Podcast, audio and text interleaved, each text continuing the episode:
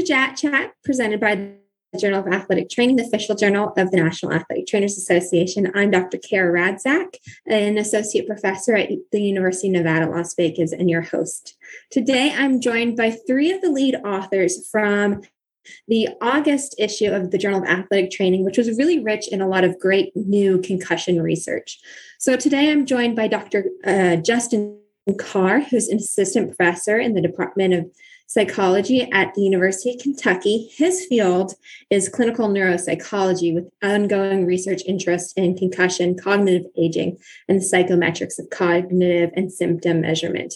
I'm also joined by ja- Dr. Jacqueline Caccese. Uh, she is an assistant professor in the School of Health and Rehabilitation Sciences at The Ohio State University College of Medicine and a member of Ohio State's Chronic Brain Injury Program. Her research focuses on understanding the short and long term effects of concussion um, and the overarching goal to inform public policy regarding youth sport participation and improve outcomes in current and former athletes. Finally, I am joined by Dr. Abigail Bretzin. She is a certified athletic trainer and a postdoctoral fellow at the University of Pennsylvania and the Penn Injury Science Center. Her primary research focuses on epidemiology of concussion and traumatic brain injury, emphasizing socio-economic, socio-demographic factors related to injury, including sex and gender differences, to inform upon primary, secondary, and tertiary prevention. Thank you guys all for joining me today, Justin, Jacqueline, and Abby. Thank you so Thanks. much. Thanks, Thanks for, for having us. us. Thanks for having us. So, like I mentioned, this uh, August edition of the Journal of Athletic Training was super rich in a lot of concussion research. And we wanted to talk to you guys today because each of you had some um, really interesting take home messages that athletic trainers could implement right away into their clinical practice, and especially when they're looking at their baseline and also return to play policies. So at this point in time, um, can we just, can you give me a brief overview of what you looked at and what you found? Um, we'll go ahead and start alphabetically. Abby, can you tell me what you guys did? Yeah, so uh, we had the opportunity to use the Michigan High School Athletic Association's head injury reporting system um, to look at time to return to play after athletes sustain a concussion. And so, what they evaluate in the head injury reporting system is unconditional return, which athletes obtain from different medical providers and different medical facilities. And so, that means that they have completed their full return to play protocol once they're able to go back to their sport. And um, so, what we found using the study was that there were differences in um, one, where the athletes sought care, and that influenced return to play time. And we also were able to look at who was the first um, evaluator or who was involved in the initial concussion evaluation when the injury occurred.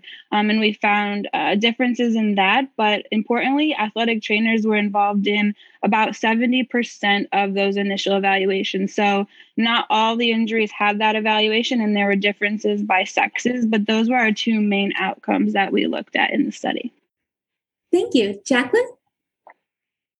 Um, so, like Abby, um, we had access to a pretty large database. Um, so, from for this study, our data came from the CARE Consortium.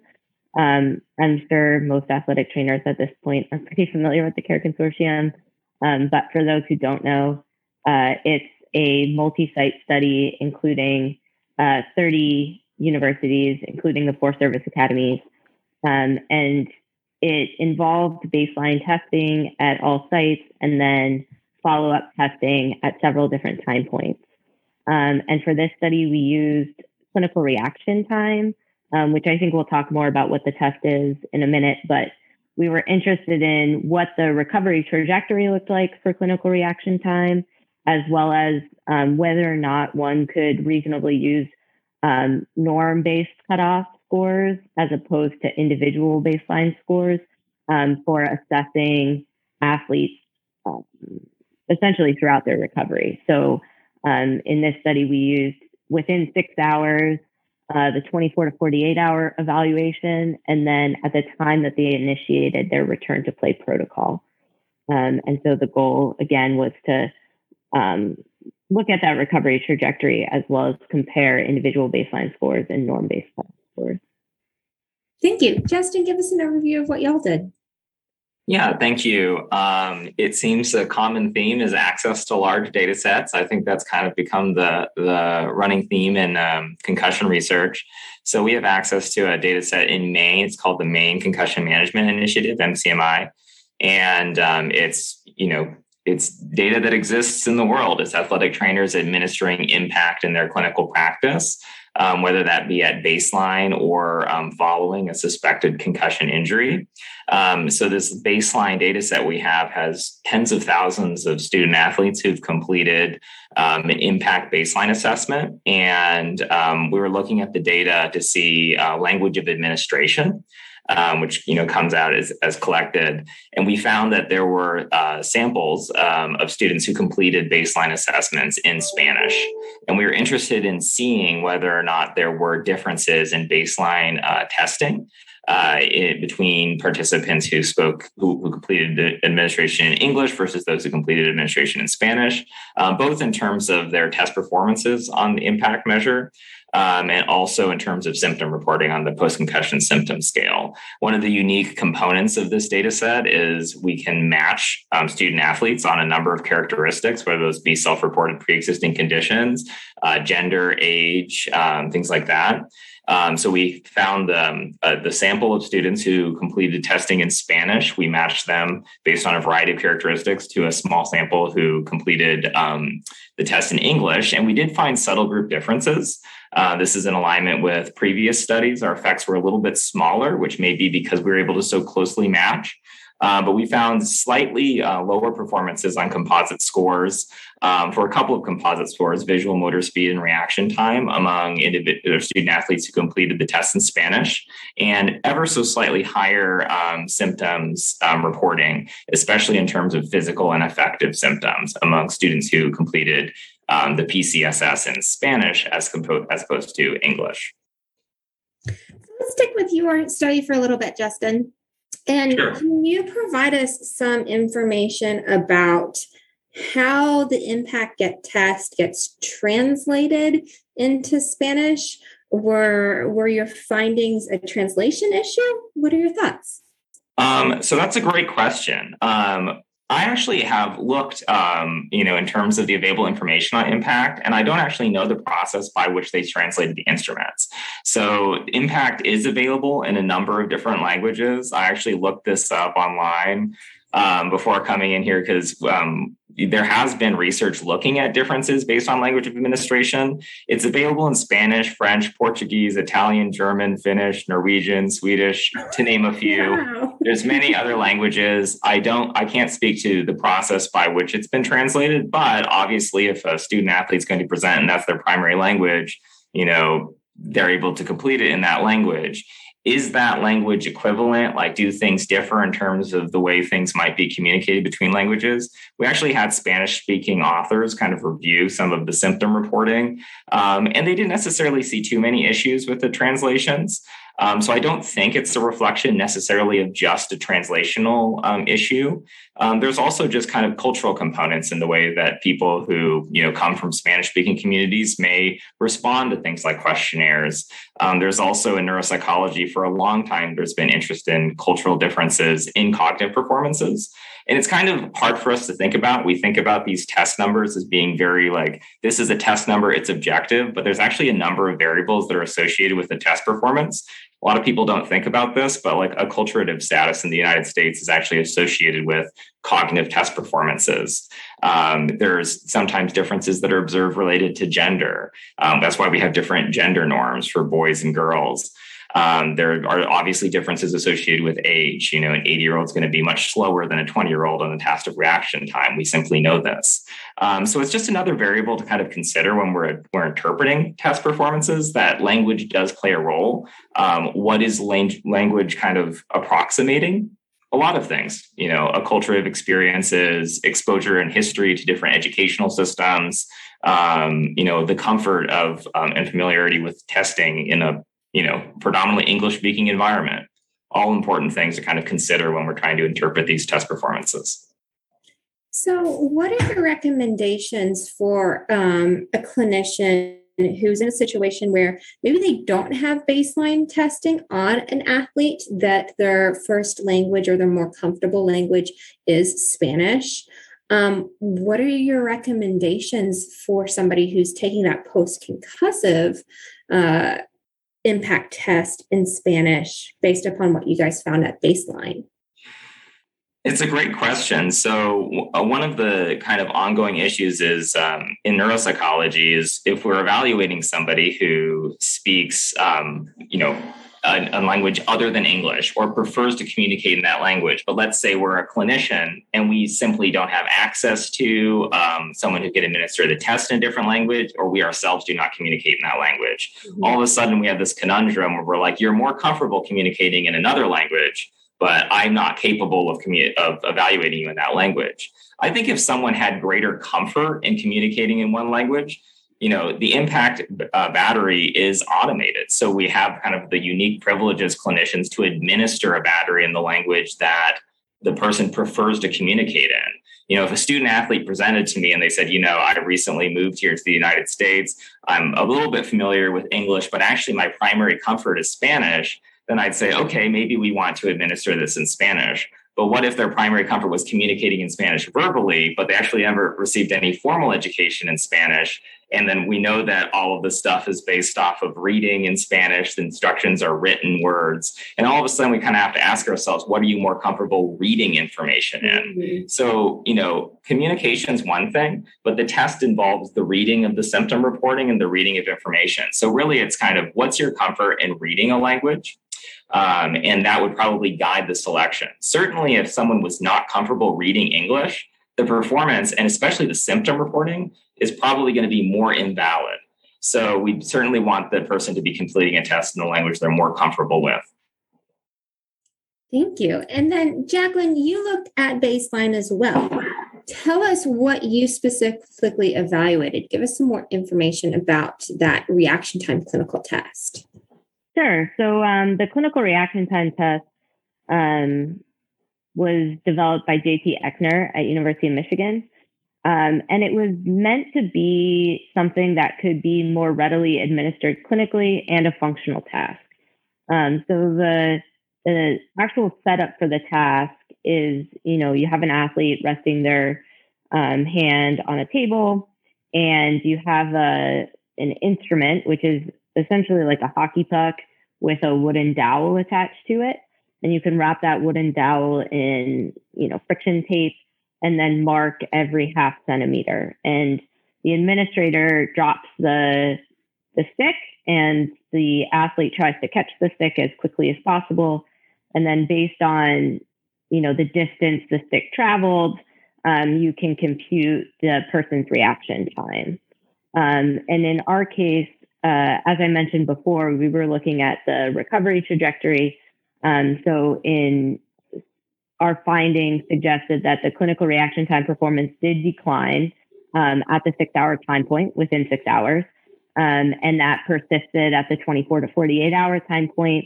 Um, but by the time the athlete initiated their return to play protocol, um, their uh, clinical reaction time scores had returned to either baseline or norm. Um, and there were actually no uh, differences between um, the using an individualized baseline and a norm based cutoff score in interpreting those clinical reaction time performances following concussion. And you guys looked at this using the CARE data, so that's collegiate athletes. How would this potentially transfer to a different population like pediatric or secondary school setting? Yeah, I think that's a great question. I think the key um, is that the norm based cutoff scores need to be population specific. Mm-hmm. Um, and so in our case, uh, this was actually a follow up paper to um, a previous paper published in Journal of Athletic Training last year uh, that established those norm based cutoff scores. Um, and we looked at what factors influenced uh, baseline clinical reaction time scores and the um, primary factors that influenced baseline performance um, were sex and sport type, um, sport type being uh, contact, non contact, contact, limited contact, and non contact mm-hmm. sports. Um, and so we used the appropriate um, sex and sport type baseline scores uh, to interpret uh, the data in this study.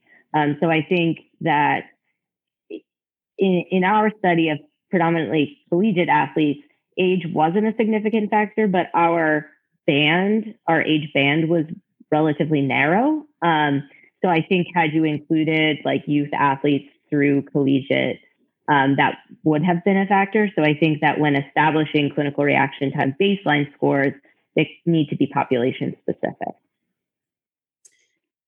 And how often would you recommend somebody post concussion using this clinical reaction time to assess um, based upon what you guys found with the trajectory of recovery? So I think that this is just another tool that um, healthcare providers have in their toolbox, right?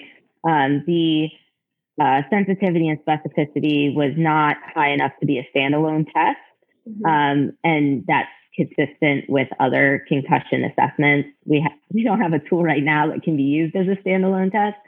Um, but I think the important finding is that um, the in this study the uh, reaction time scores did recover by the time athletes began their return to play progression. Um, so I think it could be something that's you know readily implemented um, with a comprehensive assessment um, across various domains and um, you know, just further support the clinical decision making. And twenty dollars to buy a rod and Yeah, it's very cheap, very quick to administer, um, and so you know, just another tool in the toolbox. How does this reaction time test um, do compared to other reaction time tests because Justin, one of the things that you guys found specifically was that the visual, motor, and reaction time was different, right? So maybe y'all two should talk. yeah, actually, you know, it's pretty interesting. Um, uh, there was a lit review um, published by Landon Lempke. I don't know if that was in Journal of Athletic Training. I'm not sure. Um, but it was essentially comparing different types of clinical reaction time tests, uh, or not clinical reaction time, different types of reaction time testing, mm-hmm. um, whether it be functional tasks or computer based tasks. Um, so I would uh, suggest that people who are interested in that comparison um, can definitely check out his his work and um, the meta analysis they did is pretty comprehensive. So it should give them some insight there it's just interesting to think about in terms of reaction time like you know people will use a lot of different names for things that we think we're measuring um, and certain tests may be very very different you know catching um, a stick is very different than tapping at a keyboard um, also in terms of processing sometimes it's like a task where it's like we want you to scan something and cross it out with a pencil and paper I don't know about you, but I don't use a pencil and paper very often anymore. I think would probably the most valid for me would be tapping on a keyboard. I also don't catch sticks all that often. um, so it's just kind of this question of are we measuring the same thing? Um, and what is actually the best measure? And ultimately, that can actually vary by population. Um, you know, an older adult may be much less comfortable in front of a keyboard. And although in athletic training, you may not evaluate older adults very often, you know, perhaps, you know, there, that, that might be something you want to consider is age and comfort with technology. Um, so yeah, anyway, just a couple thoughts. Yeah. Yeah. And it's a bit of a nuance, but actually most of these tests are really measuring the response time, like the time it takes to complete a task, not the actual reaction time. Um, and so that's something else you know, like how much of a motor task is required to complete it. Um, in this case, the motor component can be quite large relative to cap- tapping on a keyboard. Um, so that can be a factor that's, you know, population specific. And Abigail, you looked at things at the end, right? You looked at that return to play. So give us some more insight into what you guys found with the in particularly the influence that an athletic trainer's presence played in the athlete's return to play clearance? Yeah, so um, using the large database, we were able to determine um, who was involved in that initial evaluation. And like I said, about 70% of cases had an athletic trainer, and that varied between males and females overall. So I think about um, 74% of males had an athletic trainer, and 66% of females had an athletic trainer. So it kind of highlights a potential um, disparity in access to who's there at the time of injury. Um, and that's really important that I say that because within the database, we didn't have if the school had full time, part time, or no access to athletic trainer overall. It was just who was there at the time of injury. Um, but as I say that, the person involved in that initial evaluation, if it was one or many, influenced the ultimate um, location and medical provider that the athlete sought clearance from. So in the state of Michigan, athletic, athletes have to get clearance from um, an option of four different providers. It can be a medical doctor, a doctor of osteopathic medicine, a physician assistant, or a nurse practitioner. So those are the four options. Um, and who, um, depending on um, who saw the athlete first, kind of influenced where they got their um, clearance from ultimately. So they could also get clearance anywhere from urgent care, ready care facilities to a hospital, from primary care physician's office, um, from a team physician, or from a neurologist. So those were the um, different options. And so having an athletic trainer in the initial evaluation um, influenced where those athletes got care, which ultimately then influenced the recovery time um, or the time to return to play um, based on those different facilities. So I think it's it's a good conversation that we start um, thinking about how can we get more athletic trainers for um, everyone to have at their potential injury onset so that we then can influence those future care directions. So, were there any routes to return to play clearance that displayed a more conservative approach than others? Yeah, so what we found the longest time um, or the median time to return to play was seen at the neurologist's office um, followed by the team physician, and the shortest time was seen at the urgent care um, or those ready care facilities. So, um, what we provided within the article is potential explanations of why. So, um, different training, different medical expertise, different um, management practices are seen across different providers practicing in those different facilities. So, that can influence management practice for concussion overall. Um, and and what we found is that the team physician and the neurologist had the longest time, so they're probably using those more conservative approaches, going through those full return to play protocols um, more conservatively. Maybe they're taking extra steps or extra days um, between steps um, to make sure that those athletes are are um, suited to return to play most safely. And I just want to put out there, so you guys found seven days for urgent care, ready care. And define for us again what was return to play. So this is full, you're back in a game, correct? Yeah. And so when we look at those overall reports of numbers that we reported, it's the median time. So some half of those athletes at urgent care were returned sooner than seven days, and half were returned um, in seven days or more. And so those differences I think are are really important in the big scheme of things. Seven days might not seem a lot, but in terms of athletes um, recovering from their injury, that that may be um, um, something to consider, a big a big time to consider. So um, yeah. And then one thing I wanted to point out through this analysis that athletic trainers should use in their conversations as athletes are returning.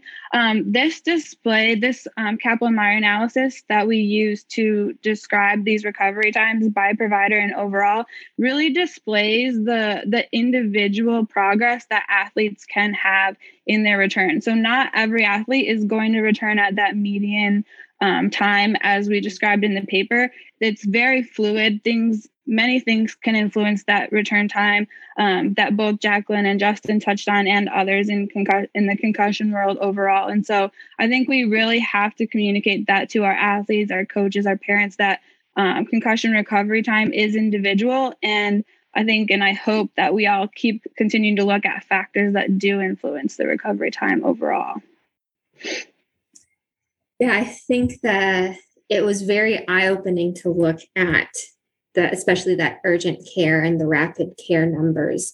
Um, mm-hmm. do you have a sense uh, of how many of these were given physicians or healthcare provider notes to return to play that were um, prospectively provided, right? That the doc, they come back from the doctor saying can return to play in seven days, right? It's been a long time since I practiced in the high school setting, but I remember getting those and saying, "This is day one after your concussion. How do we know this? Do you have a sense of that?"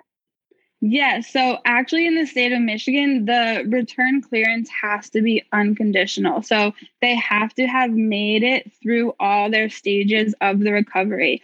Um, and if you think about the the teams that do have athletic trainers that work with the team physician, there may be more communication. We don't necessarily know that from the study, just from um, clinical practice. We might get a feeling of that, but so here they all had to go through their return to play protocol um, as stated across the, the state of Michigan. So it had to be an unconditional return. And I know that does vary by state. So that might not be um, the similar case for everyone in, in high school across the US. But yeah, the return had to be unconditional, which is kind of um, surprising in terms of when you think about seven days and that being the median. Um, like how were those athletes going through the full return to play protocol in in that lower amount of time is is kind of um, more shocking or or wary. But yeah, the, the return had to be unconditional in this setting. Definitely makes you think. yeah. Thank you. So as we kind of wrap up, I'd like to hear from each of you guys as athletic trainers and healthcare providers are are potentially reevaluating um, their concussion policies and procedures, particularly in what you guys found in regard to baseline testing and return to play clearance. What new information might they want to consider based upon your findings? And we'll go through again the same order. Justin? A great question. I think one of the things that um, I hope people consider is that cultural variables can play a role in um, neurocognitive test performances and symptom reporting, but also it can be a double edged sword. Um, when we think about like certain scores being lower in certain communities, that can be misconstrued as like being representative ability, whereas it might be a bias or difference in the measurement. Um, that isn't reflective of like a, a, true group difference, but a flaw in the way that we're trying to capture it and measure it. Um, if you, for example, take that um, there might be lower test performances in one particular community, um, that may might result in people re- telling people to return to play when they're still experiencing impairment. Um, that could be an issue. But there's also could be the same thing where maybe they return and this test tends to um, um, uh, produce lower scores from a particular community, and that lower score could be a return to play, could indicate return to play. And then all of a sudden, it's like, hey, um, this person has returned. Now you're holding them away from their opportunity um, because of an issue with the measurement. Mm-hmm. Um, but I think one thing that Abby mentioned, which is this concept of the median and 50% are below and 50% are above, is the fact that these test results and these you know studies we do they're based on mean effects right? So they're not representative of every single individual patient or or student athlete that's going to come in and see you. So it's mostly you know it's it's difficult because it's not like a empirical recommendation of this score should be this lower within this group. And there aren't necessarily like spanish language norms or or even uh, norms that are adjusted for race or ethnicity with for impact for example. So the the it's kind of about nuance and appreciating nuance as you start to evaluate patient or student athletes who are of diverse backgrounds who have different experiences in life than the student athlete you might typically interact with in a rural school in Ohio. Um, to start actually thinking, hey, um, maybe I need to have a little bit more nuance in the way that I'm thinking about these test performances, not just take them as numbers, but take them as numbers that are produced by an individual with a particular experience and, and try to think about that when I'm trying to get them to re engage in sport. Thank you. Jacqueline. Um, I think there's a couple take home messages. Um, one being that you can, um, with appropriate norm based cutoff scores, you can use those um, for interpreting clinical reaction time scores post concussion. Um, I think it's also important, you know, this is a $20 test, um, if that. And so having a variety of tools available until until the day comes when we have a test um, a single standalone test that has pretty high sensitivity and specificity, having a variety of different outcome measures um, can really bolster the assessment process. And so um, this is a pretty quick and easy one. And um, again, sensitivity and specificity is not super high, but um, it is, you know, comparable to other uh, concussion assessment tools. Thanks, Abby.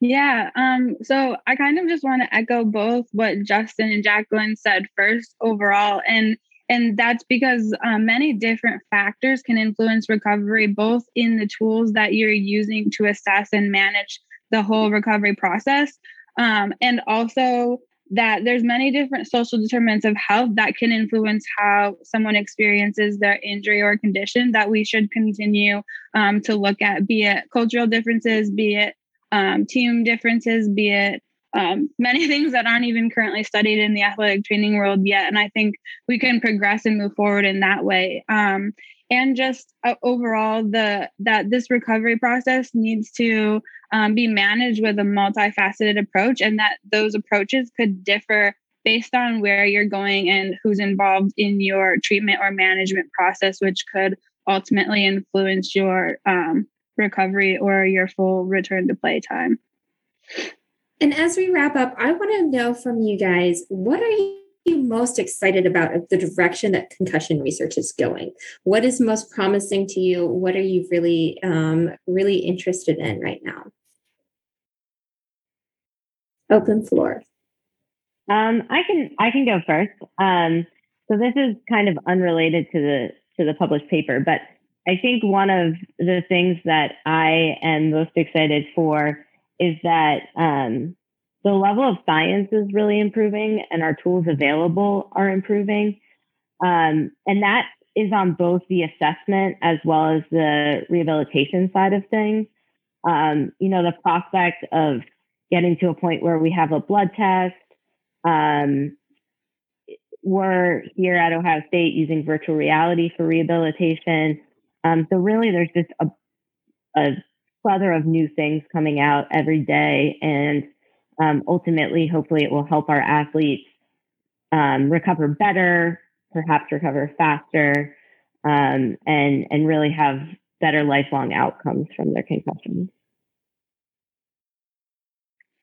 Yeah, um, what I'm mostly excited about is I'm going to say this broadly is the amount of people that are are care about concussion now and care about head injury overall because so many systems because so many people care put in place that's one allowing large data collection that helps inform research and how that research then can help inform um, policy and ultimately making sport safer one to try to prevent the injury for happening overall and two to lessen the impact both in short and long term that these potential injuries could have. So that's kind of where I'm hoping my future directions are going. And I'm excited that others are are moving this way too and, and care about it enough to allow future studies to happen.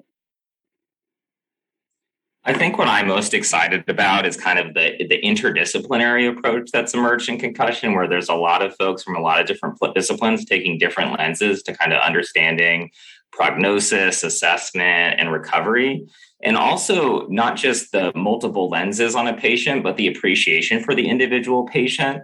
This mm-hmm. precision rehabilitation approach, where we're focusing on exactly what's going on with this patient and really trying to tap into that in research are there characteristics of the patient, whether it be that they are, you know, their their gender identity, um, their their race or ethnicity, their their cultural background, the language they speak, clinical conditions, personal history of mental health conditions, personal history of migraines or headaches. All of those things can be informative of the way that a patient presents both before a concussion and after a concussion.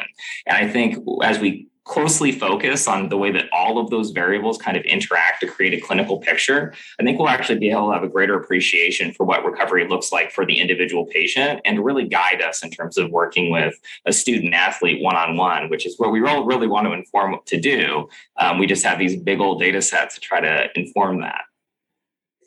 Thank you guys all so much. And I think collectively, you guys have shown the power of the big concussion data sets that are coming out now. Um, we didn't have that in the recent past, right? And so it's really, really exciting to see what um, y'all are doing and what you're going to continue to do um, with these large data sets. So I just like to thank you again, Drs. Bretzin, Caccese, and Karr. Thank you so much for joining me today. And just a reminder to everybody, these manuscripts are open access, as is all of the Journal of Athletic Training's um, material through our website. So thank you guys again for joining me.